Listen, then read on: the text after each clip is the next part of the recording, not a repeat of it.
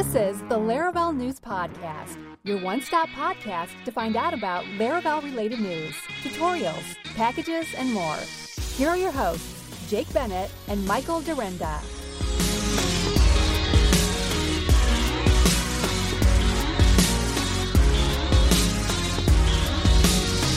Hello, hello, everyone. Welcome back to the Laravel News Podcast. This is episode 199. We are one episode away from Ooh. episode 200, Ooh. and we have got a big surprise planned for episode 200. Big, big surprise. Can't wait to hear what it is. Yep, you're going to find out soon enough. As soon as I figure it out, you're going to know. You'll be the first one to know, Michael. That's I don't I'm not The sure about you? you? but that's not how plans work. That no, that is that is how plans work. It's it's just you know you got to make it happen. You promise it and then you deliver. Yeah, right. so I'm excited. Big surprise, folks.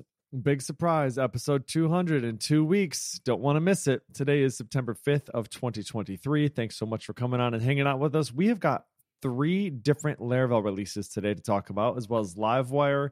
We've got four pieces of news. We got seven different packages, and we've got four tutorials. It's going to be a busy week, my friends. busy, busy. So thanks for uh thanks for joining in. Um, Michael, anything real quick to talk about before we jump into the show? No, nothing at this stage. Everything. Tell me your emojis. You've got a little squid emoji, you've got a little snowman, then you've got a CD, then you've got a plug. What is this? Where are you you know what these talking about? emoji? Where are you? Where are you talking about This This is on our on our conversation on our little video chat that we've got going on. It's got Is a it little really? squid. I don't know what those are. Where they come Octopus. from? I think that's just a Telegram thing, isn't it?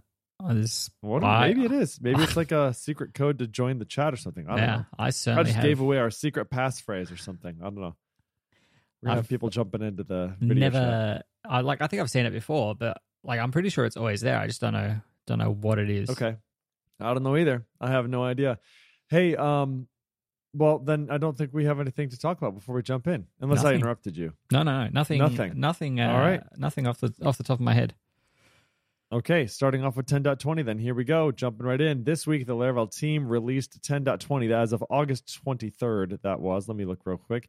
Um, if you did not know, releases for Laravel uh, typically happen on Tuesdays. So this would have actually been on August 22nd. This would have been released.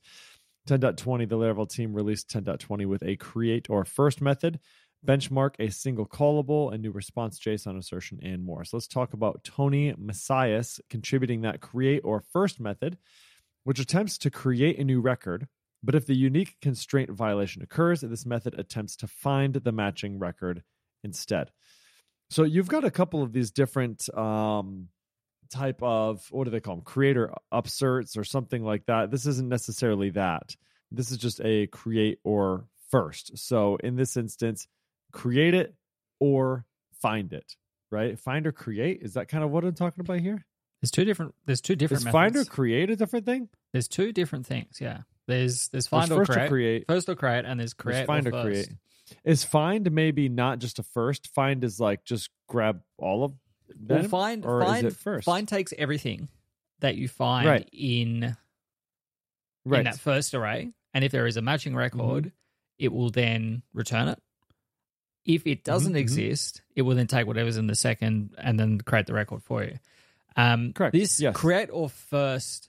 There's there's a whole bunch of context provided by um, Tony Messias here, who who put this pull request together. First or create will actually use the create or first method under the hood instead of create, and this helps to fix race conditions. So if you've got two things that are Mm. inserting the same things, it's it's around um, acid characteristic uh, acid eh, acid characteristics and you know compliance in that regard. You know what? I've actually had this problem before. hmm I've actually had race conditions exactly like this, where like I feel like I've had somebody maybe I, I was trying to debug it and figure out like why am I getting this weird condition here? And I think it's maybe somebody double clicking on something, hmm and I get this condition where I have somebody like, oh, you're trying to create a save payment method that already exists. It's like, how does it already exist? Like, how is that possible? That that's already. I mean, it's the same. It's only being created right here. This is the only spot where it's being created. But I'm using first or create. I think so. Create or first does it separately. Does it differently. I yeah, guess. so this is this is for tables that kind of r- rely on having a unique constraint. So it first attempts to create the record, and if an exception comes Mhm. back from the database that you know the, there is a violation there on that Ah, unique constraint, yes. it then attempts to find the matching record that oh, way. this is perfect. Yeah. So this way, Aha. any concurrent processes that rely on ACID character- characteristics of the database never have to worry about that race condition, right? Because Oh, this is perfect. I needed this. Yes, I have this. I have this exact scenario, and I've had this error. yeah. So the key thing is when you're doing this based on some unique constraint, like you can only have an email address, you know, in there one time or something like that. You know, where you would enforce the uniqueness of some set of Yeah. fields at the database Yeah. level, which is obviously going to be much better at handling that concurrency and all of that sort of stuff. So it will know that that you know it'll kind of handle all of that for you, rather and so that you get an exception back from the database, and then Laravel knows, okay, I got that concurrent, you know that that exception. Now I need to know that I can go and find that record and return that to you. Yes. Exactly. That's that makes more sense, right? Like let the database handle it, and when the exception gets returned, because it will. Like Yeah. you have a duplicate primary key, or you have a duplicate secondary key, whatever Mhm. it is. You know what I mean? Yeah. Unique key constraint failed, uh, and so in this case, it just takes that exception and says, "Ah, okay, I'll just create this uh, Mhm. instead, or I'll just return it instead." Yeah, great. Yeah. Wow, nice. Thank you, Tony. You just solved a problem for me that I didn't even know had a solution like this. great, good work. Okay, secondly, we have using trashed relationships even without soft deletes. So Mior Muhammad Zaki, some updates that support using with trashed, without trashed, or only trash on a morph relationship. So um, this would be useful in some third-party packages, as this has become an issue where it's not possible to define the relationship as this morph to with trashed unless all the relationships use these soft deleted traits.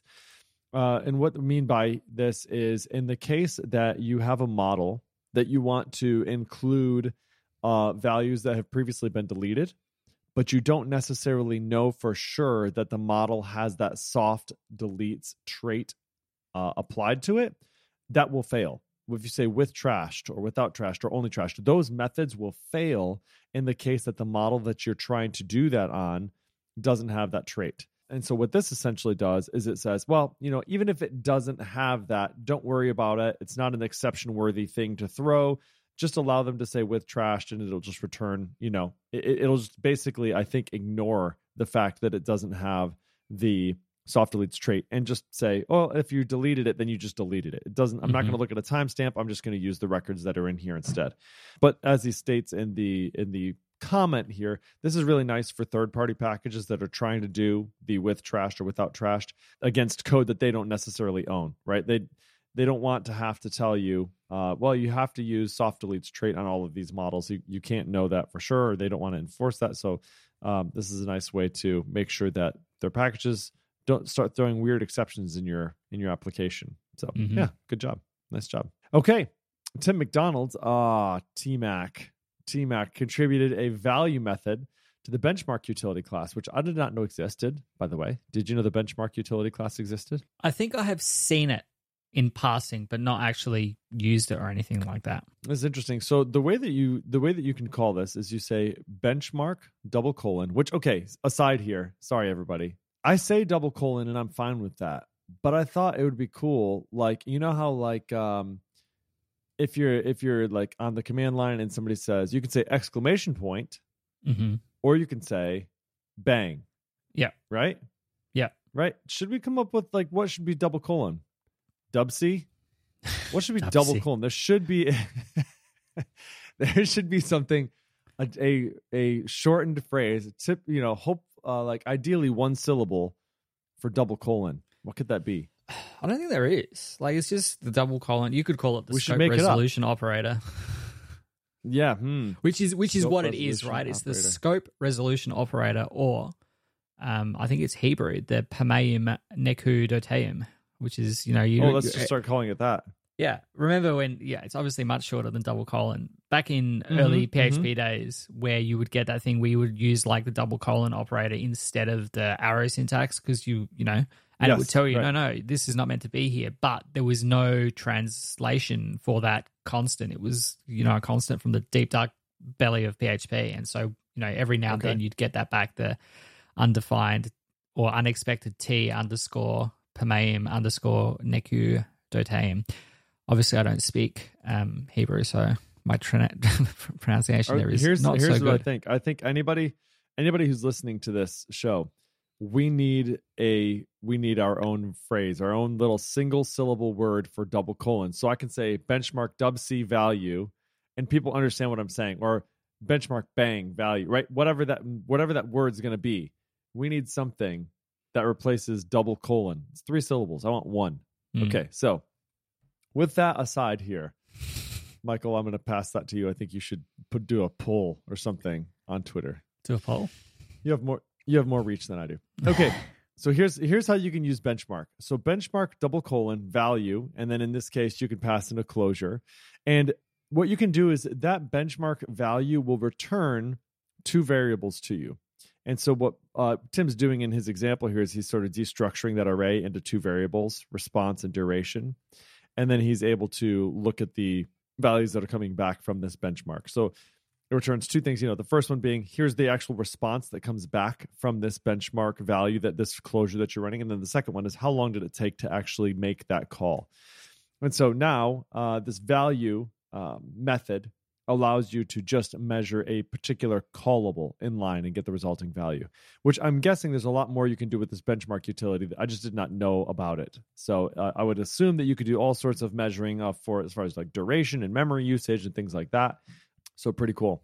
So thank you, TMAC. Okay, allowing default values when merging data into an API resource. Chorai, Chorami uh, Krunstavir Oh yeah, we've talked about them a, long, a lot of times. Contributed the ability to pass a default value to merge when that will be used. And this cleans up the logic around merge when and merge unless when you want to provide defaults. So they have an example from the pull request showing how you do this before 1020 and then after, which is mm. you can say my resource extends JSON resource. So you have to be implementing that JSON resource. And then in your to array here, right, you have a to array method that you implement.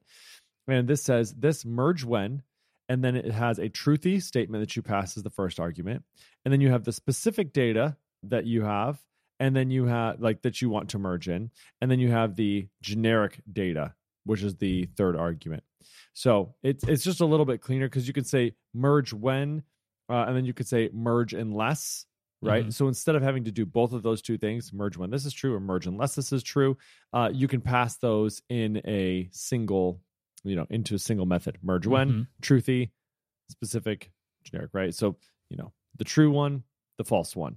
So yeah it just cleans it up a little bit. It's nice. Gunter de brouwer contributed an assert json path canonicalizing method that you can use to check if a json response contains all the expected values but not in a particular order I've run into this, right? Where yeah. you have, I want to see that this is true. And it's like, yeah, it is true, but it's not always in the exact same order as what mm-hmm. I passed it, which is super frustrating to have to do that. And you have yeah. to like, nope, this is different. And you look at it, it's like, it's the exact same. All these keys are in the different order. Mm-hmm. Um, so this is a really nice, uh, assert, uh, really nice new assertion for JSON stuff here. Thank you, Gunter. Yeah. I will be using okay. this one. Same situation as you. We have some tests that test it's production data, but it's also kind of data that exists in our system where this where the application itself doesn't work unless it's there. And so we do run assertions against that to ensure the shape and the order of the data. But when we add new records, because it's sorted, returned in a sorted alphabetical list, they can come back obviously in different order depending on, you know, if you add another N, you, you shift the bottom half of the list down and so the IDs get yep, out of sync. Yep.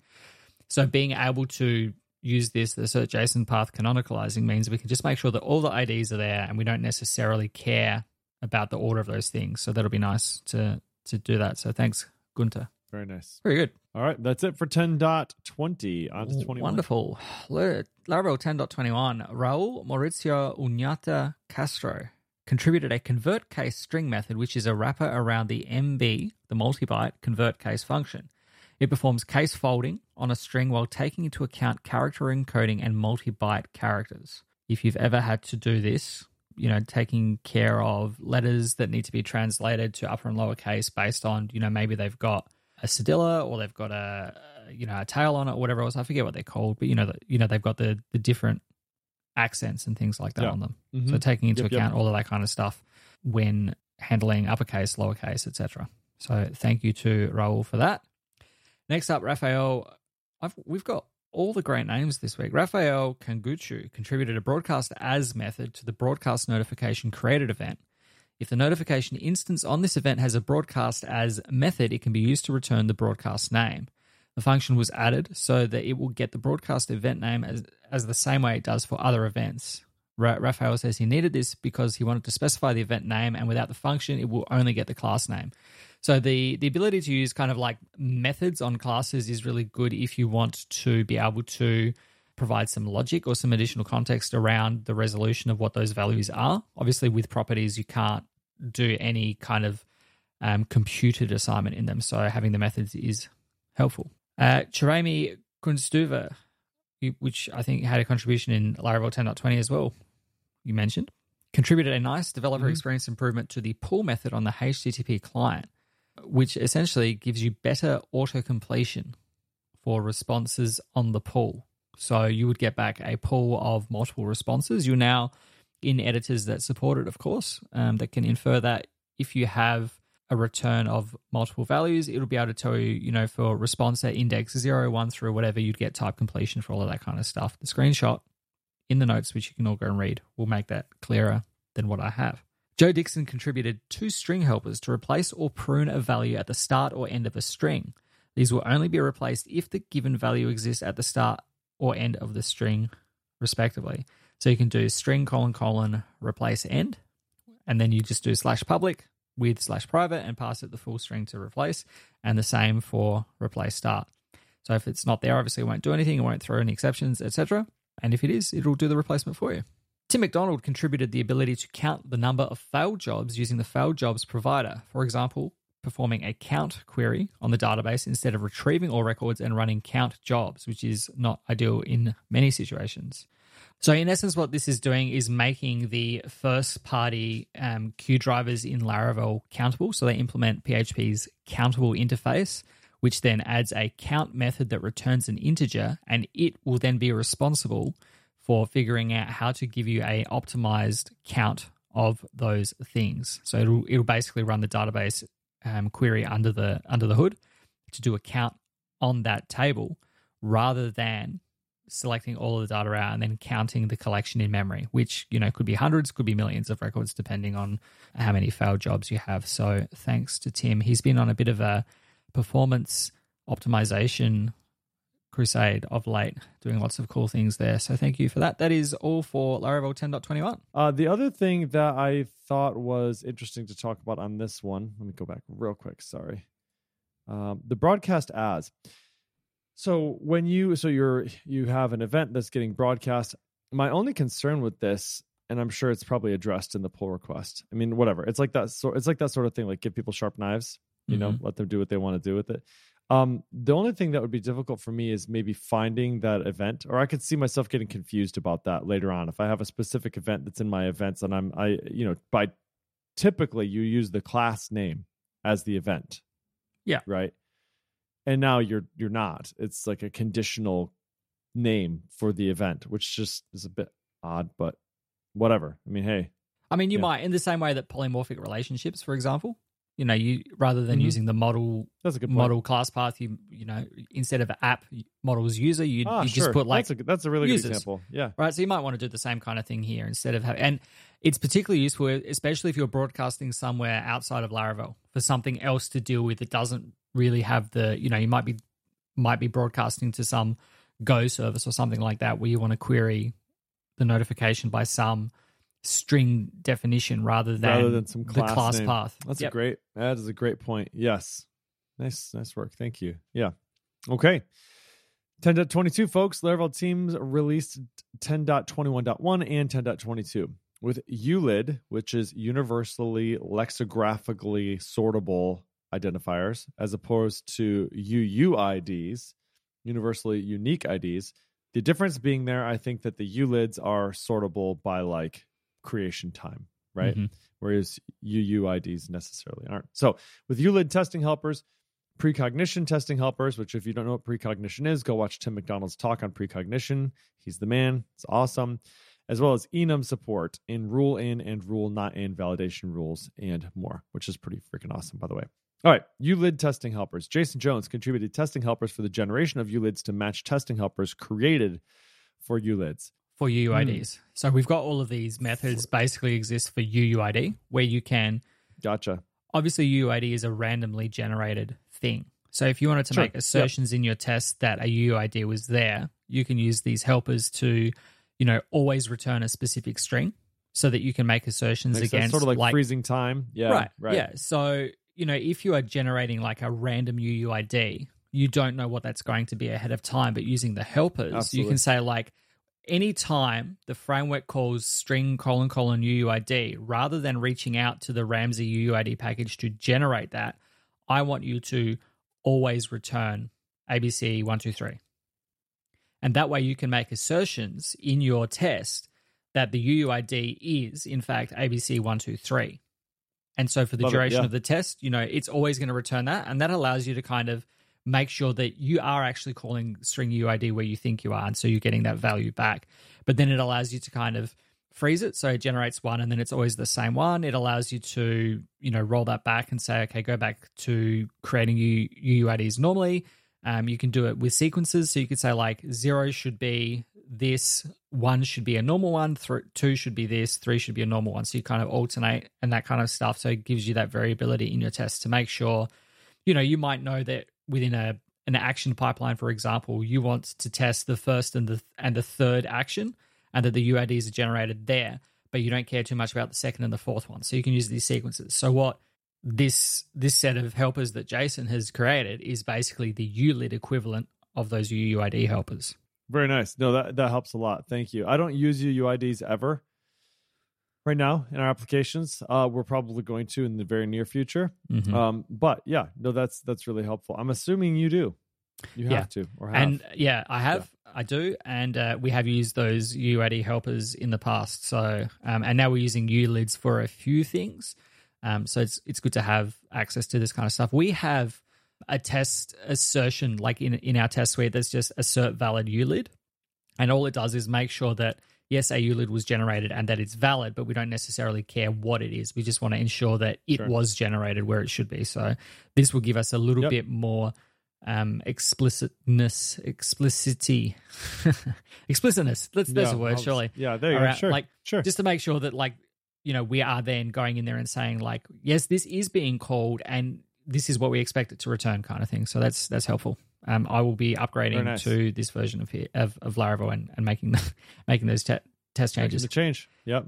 Okay. Peter Fox contributed testing helpers for Laravel precognition. So you can say now uh, this with precognition, and then you can call a route, get slash or whatever, and then you can say assert successful precognition. And so you can make tests, uh, or you can write tests against Laravel precognition. I would assume that there's probably also uh, testing things like not necessarily just asserting that you got a good response, uh, but also asserting errors and things like that coming back from precognition as well.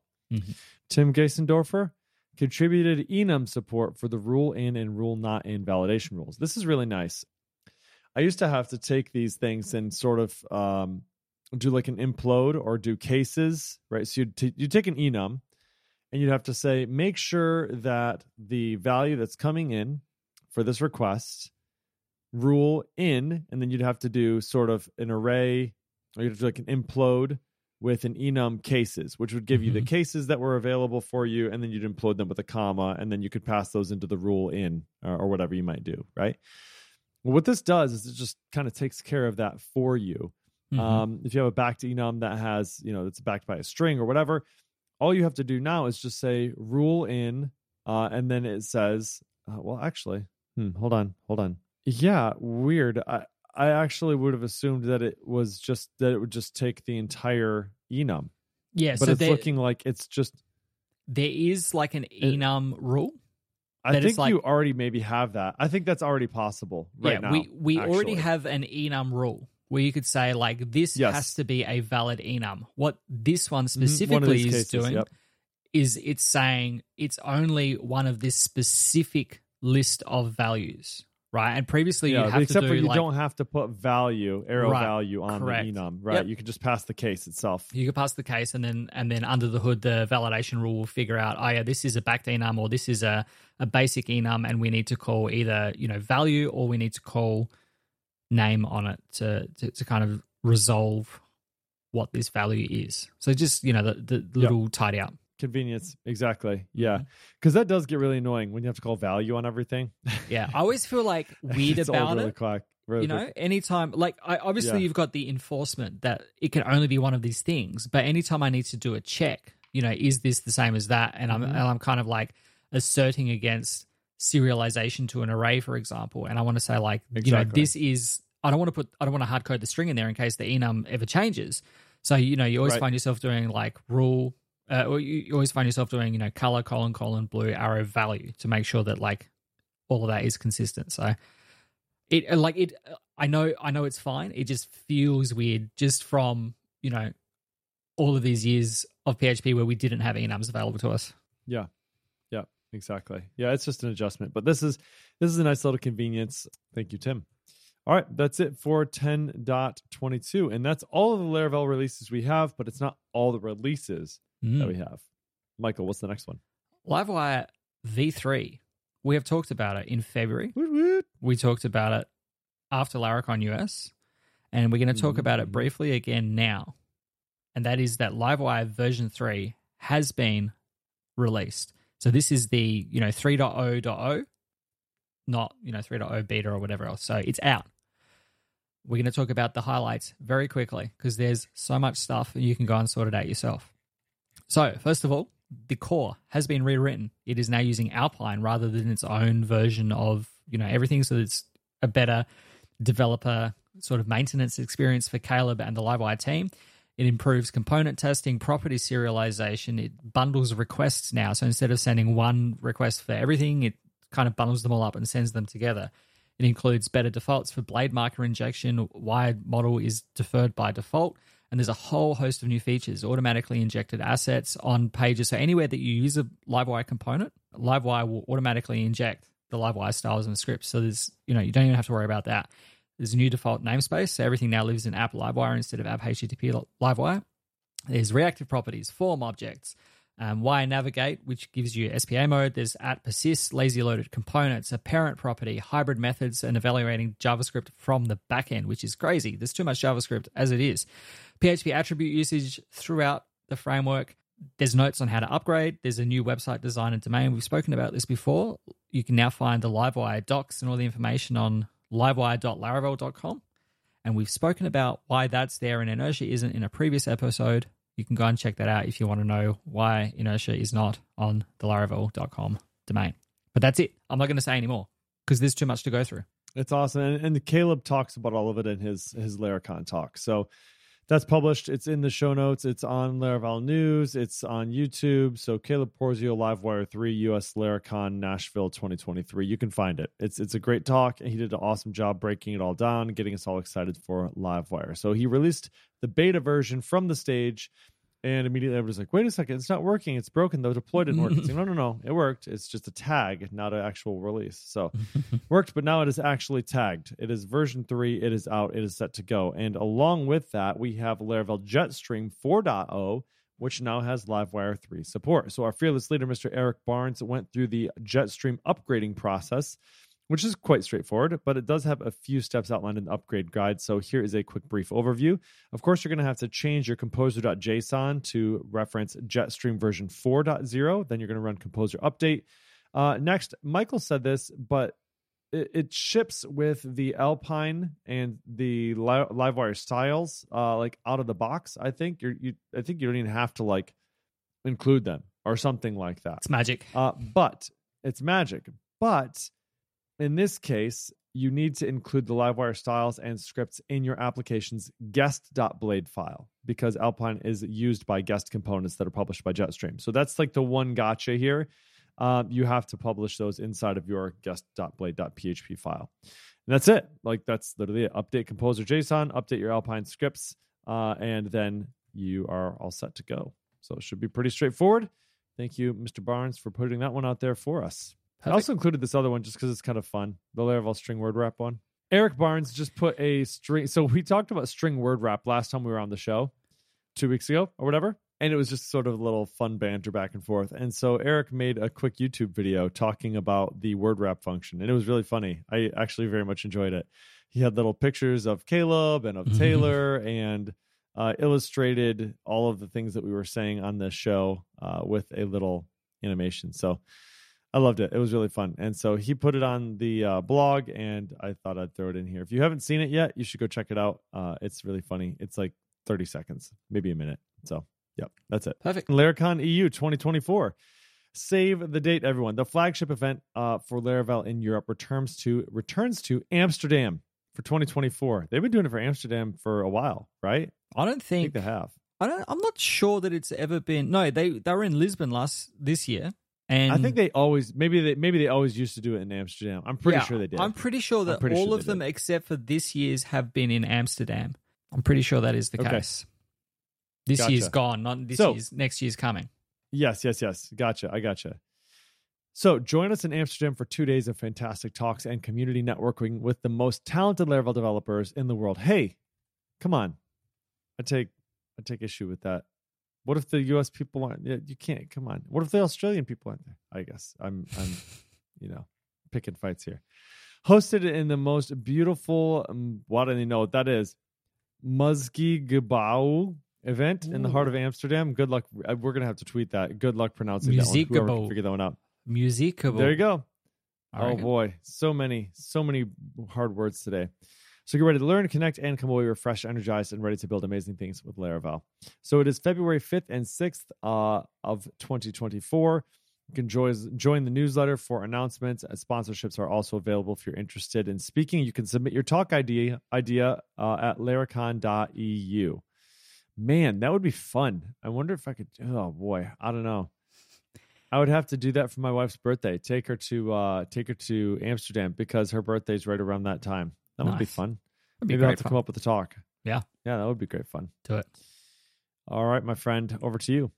Those of you who don't know, Christoph Rumpel, Christoph Rumpel, Crumple. It is there Humble. is there is a bit of back of the throat in his. I'm joking, Christoph. Christoph Rumpel's pest-driven Laravel course now has a permanent home on Laracast and is available to subscribers immediately. In this course, you'll learn to write applications that are fully fully tested and a joy to work with now and in the future through test-driven development. Tests are the base for writing code that is easy to change, refactor, and maintain, and there is no reason anymore to be afraid to touch your own code. Following test driven development establishes the mindset that integrates testing and refactoring in your daily workflow. The course itself teaches you everything you need to know to be productive in writing your tests in PEST PHP and Laravel. The course has over six hours of content across 48 episodes. So, this was previously available as a paid course. It's now available to all Laracast subscribers um, for no additional cost. So, you can check it out at pestdrivenlaravel.com. Very nice. Well, folks, if you can believe it, that is the releases in the news. We're going to pick up the pace here a little bit. Packages and tutorials. Here we go. Mary UI is Laravel Blade components for Livewire 3. So this is a UI library that gives you gorgeous Laravel Blade components made for Livewire 3 and styled with Daisy UI and Tailwind. What is Daisy UI, you might ask? Daisy UI is essentially a component library for Tailwind CSS. So it adds component class names to Tailwind CSS. Think like, you know how when you were doing Bootstrap back in the day and you would just say like uh, tab or button Right. or panel, those sorts of things, right? That's what Daisy UI is, except for it's using Tailwind to do that.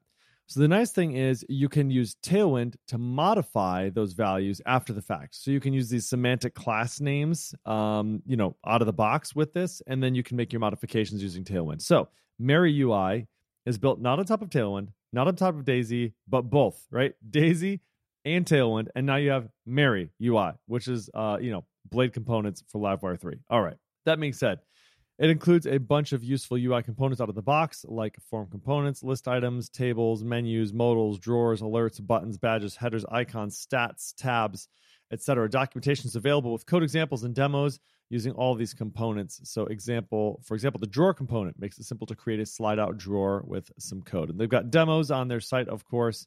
Uh, so you can go check it out at mary-ui.com.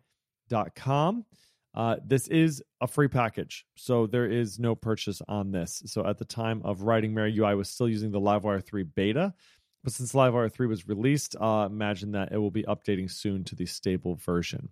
So you can check that out, mary-ui.com.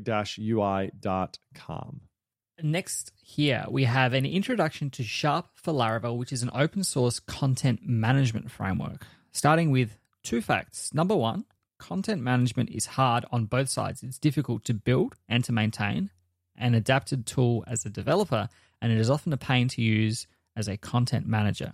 The, I think the thing with content management systems is that there are so many varied skills of people that are using it. You know, it could be the, the receptionist Mhm. or it That's could be, point, yeah. you know, the head of HR or whatever else. It's hard to make something that's useful for everyone. Everyone's at different skill levels. WordPress has been around for 20 years and, you know, as common as it is, people still have issues with it. So that's that's number one. Number two, the topic has been addressed many times. As the rule states, every time a developer faces a particular content management case, he builds a custom CMS. Fortunately, there are very good commercial products like Laravel Nova and Statamic, and very good open source packages in the Laravel world, for example, Filament, and a galaxy of other options like headless CMSs and things like that. The first version of Sharp for Laravel was written before most of these tools existed in the early days of Laravel, mainly because the author of this package, Philippe Lonchampt, was frustrated by WordPress for many reasons.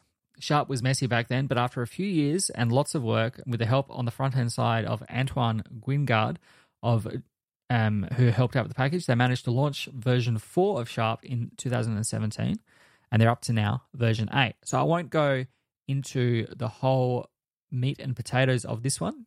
You can check it out in terms of what it has on offer. But content management system from a Laravel point of view. So definitely check it out. There's some interesting looking things here, which look like it'll make it easy to build out something for a, a more user focused thing rather than a an admin or a developer focused tooling. There you have it. All right, folks. Last week we talked about hmm, what was it called? I'm going to find it here. There it is. Scramble. We talked about generating API documentation for Laravel with Scramble, and what that did, I believe, is it looked at your different JSON responses that you had throughout your application, and I think it used those as well as some reflection uh, and things like that in order to write up some documentation for you. It also used Stoplight elements to provide these interactive API docs. Uh, so all good, all fine and good, right? That's that's great. However, this week, if you happen to be a Saloon user, so Sam Carre uh, developed Saloon. Uh, if you happen to be using Saloon, this is a SDK generator package for Saloon. So Sam tweeted about this. He said this is the first third party Saloon package, and it's really awesome. So it allows you to generate full Saloon SDKs from an API's open API file or a Postman collection. So basically, what you can do is you can, and actually, so I got this backwards. I was thinking that this was the other way. I was thinking that it would take Saloon and then would create API documentation for you. No, no, no, not what it does.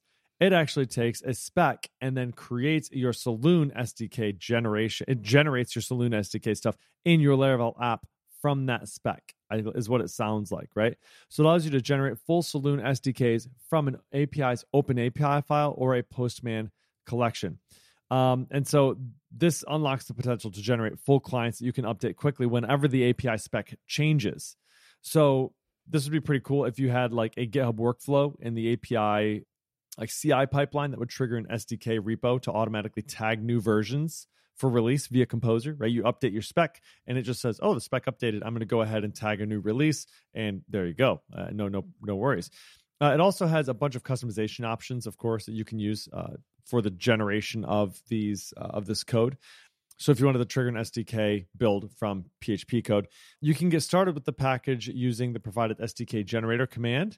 And this will generate code based on either a Postman collection or an open API file. You can experiment with how it works by cloning down the repo and running one of the provided composer commands. For example, composer generate paddle will generate the paddle saloon SDK in the source repos test folder, which is pretty neat. Uh, in the in the uh, GitHub README, it does have some caveats, right? It says this tool helps you set up the foundation, but it might not create a complete ready to use solution, right? So important to note that uh, it gives you a good starting point to build the initial framework for your API interactions. It might not be perfect for every situation, but it's a, a, fast way to sort of scaffold your SDK structure. Mhm. Um, you might need to, of course, customize it for specific cases, but this is going to certainly save you time uh, by eliminating the need to write like boiler boilerplate code that you would have to write from scratch, right? So run the command, get it started, and it'll do a, a good job getting you a long way um, down the road towards implementing that SDK. So that's really, really cool.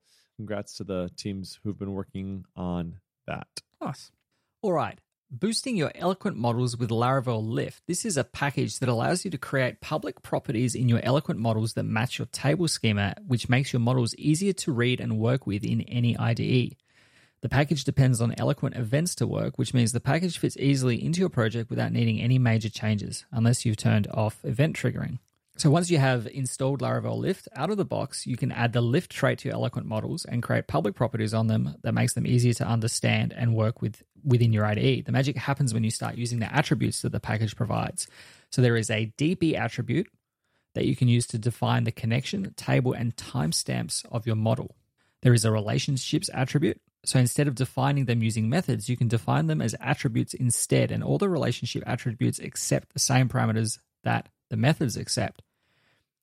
So in a typical model, uh, Laravel model, you would have like a class called post, and then a function, uh, sorry, a class called comment, and then a function called post. And on your post model, you would have a function called comments, and that has a has many, and so on and so forth. I think we're familiar with that broadly speaking when you're using lift, you can define an attribute on the post class, for example. So attribute syntax is the pound symbol and then square brackets, and then you would say like has many open parentheses comment colon colon class, and then the inverse of that on on your comment model attribute square bracket belongs to parentheses post colon colon class.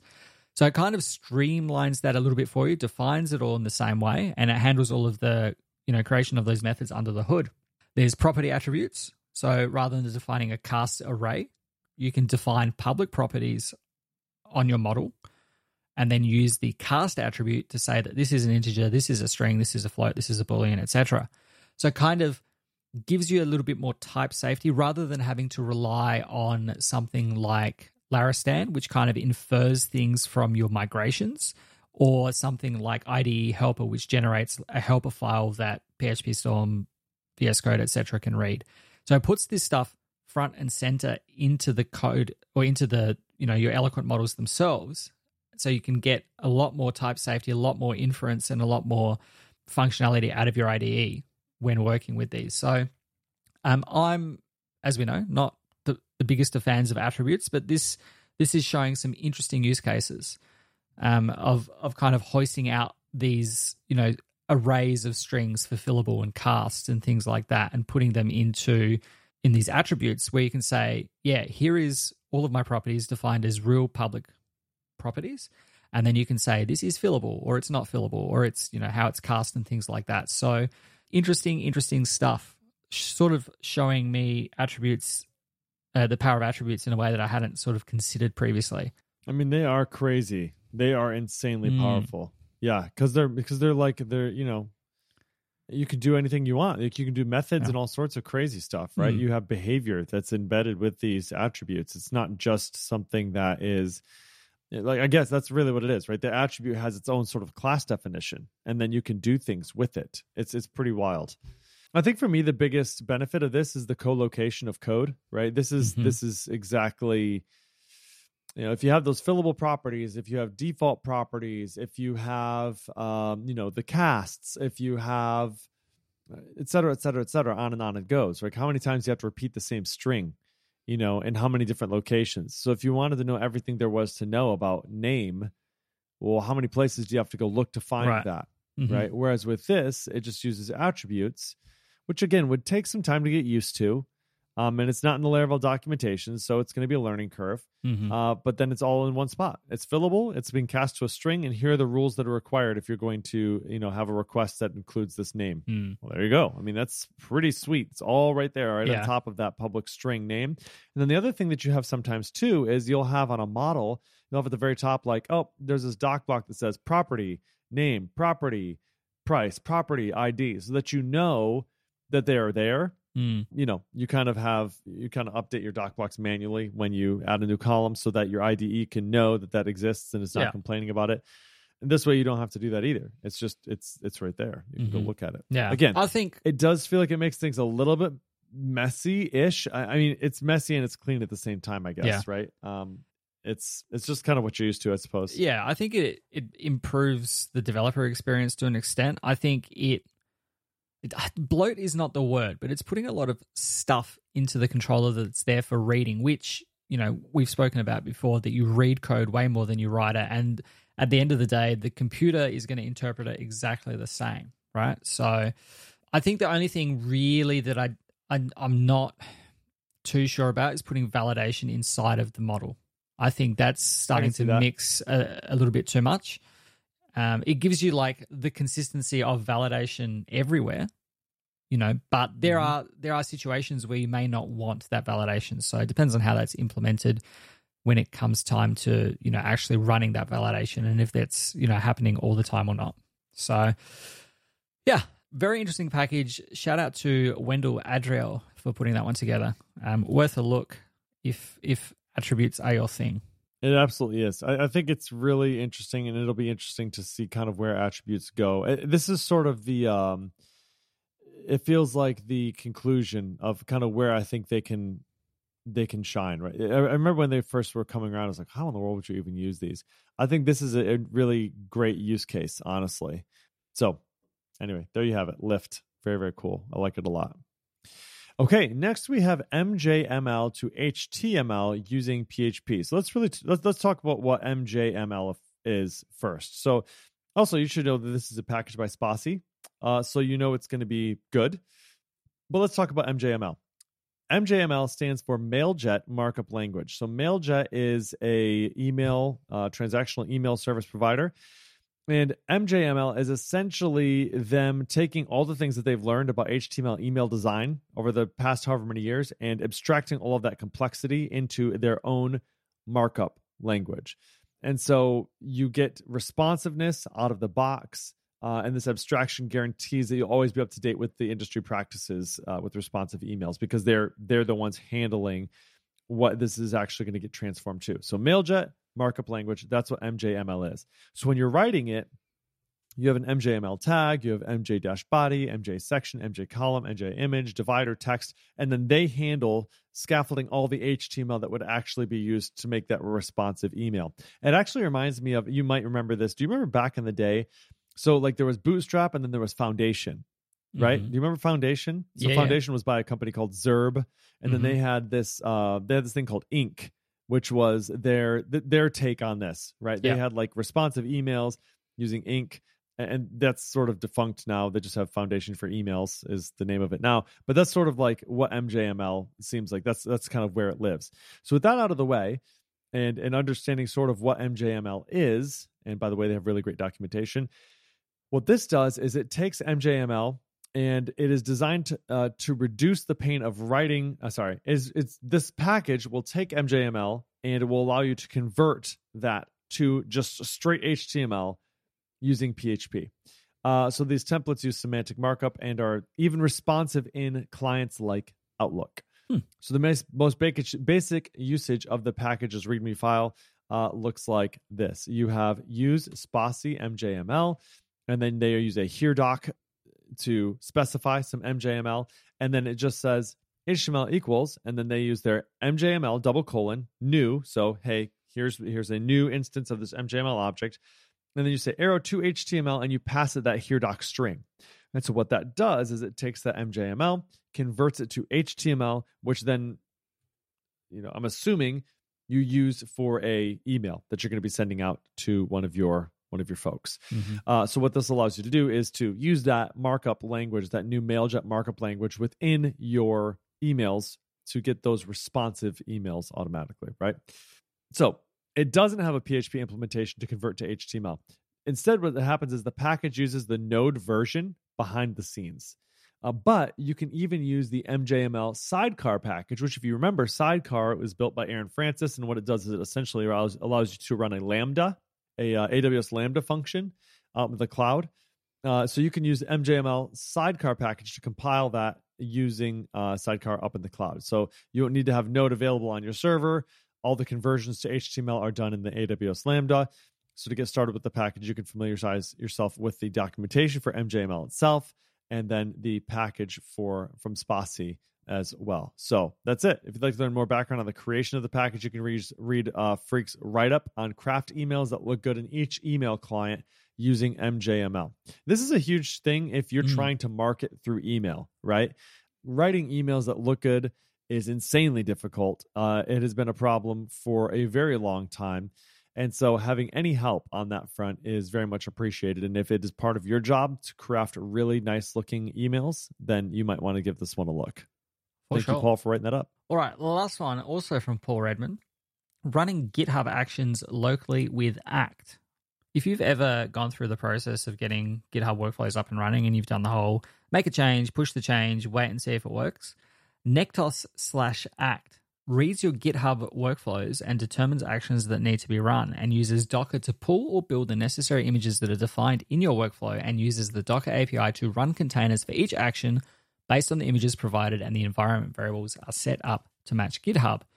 The CLI has installation instructions for various package managers and systems, but once you get it up and running, you can basically run act-l, which will list all the actions for the events. There's a workflow dispatch, a pull request, a test option, um, the ability to collect artifacts in a specific folder, and a dry run mode. Um, so this is exceptionally useful in those situations where you know you're spinning up a, a new GitHub workflow, or you're making changes, or you know you want to test that thing without having to push and burn through your minutes in GitHub to do that. I've had some mixed success with it in the past in in terms of like some issues around the M1 builds or the ARM64 builds and things like that. But it's been a while since I've used it. So definitely check that out if if that is something that you're doing. I was going to So, say, yeah. is this something we've covered before? I feel like we've talked about this before. Maybe it was a different package last I'm not time. sure. I'm not sure. But yeah, I've I've I've certainly come across it before in my day to day. But whether we've talked about it or not, I don't recall. Uh, but very very useful. Um, I know that one of my colleagues was using this when we were sort of working through getting our uh, our workflows up on GitHub Actions after we moved from Bitbucket. So very useful thing. Laravel API Toolkit supercharges your API development with standardized responses, dynamic pagination, and more. It supports the following features schema support, pagination helpers, API generator command, API filtering, actions, media helpers, and more using the API colon generate artisan command. You can generate all the key files that are needed, like your controllers, your requests, your resources, models, migrations, etc. This is really nice, right? If you wanted to generate an API, uh, this is an awesome way to do it. If you run that above command, the API generate, uh, then you can pass in like, here's a customer. Here's what I want. I want a username with string. I want an age with integer that's nullable. I want a company ID that's got blah, blah, blah, blah, blah. It will create all of these things for you automatically out of the box. The model, the factory, the seeder, the controller, the resource, the tests, uh, the create request, the update request, form uh, requests, the filters, the migrations, the routes, all of that stuff. It will create it for you automagically. And so you can get started with this by looking at laravelapitoolkit.com. Really, really cool package there. Thank you, Paul Redmond, for writing that one up. Um, I was going to just mention real quick on the tutorial side of things. Yes, first or create, create or first is in there. So, Mhm. like, when should I use which one? We talked about this at the very top of the show. When should I use which?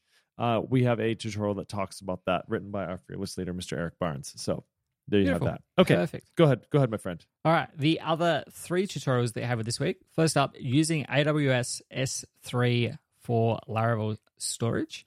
This is a video and written tutorial presented by Shane Rosenthal. Check that out.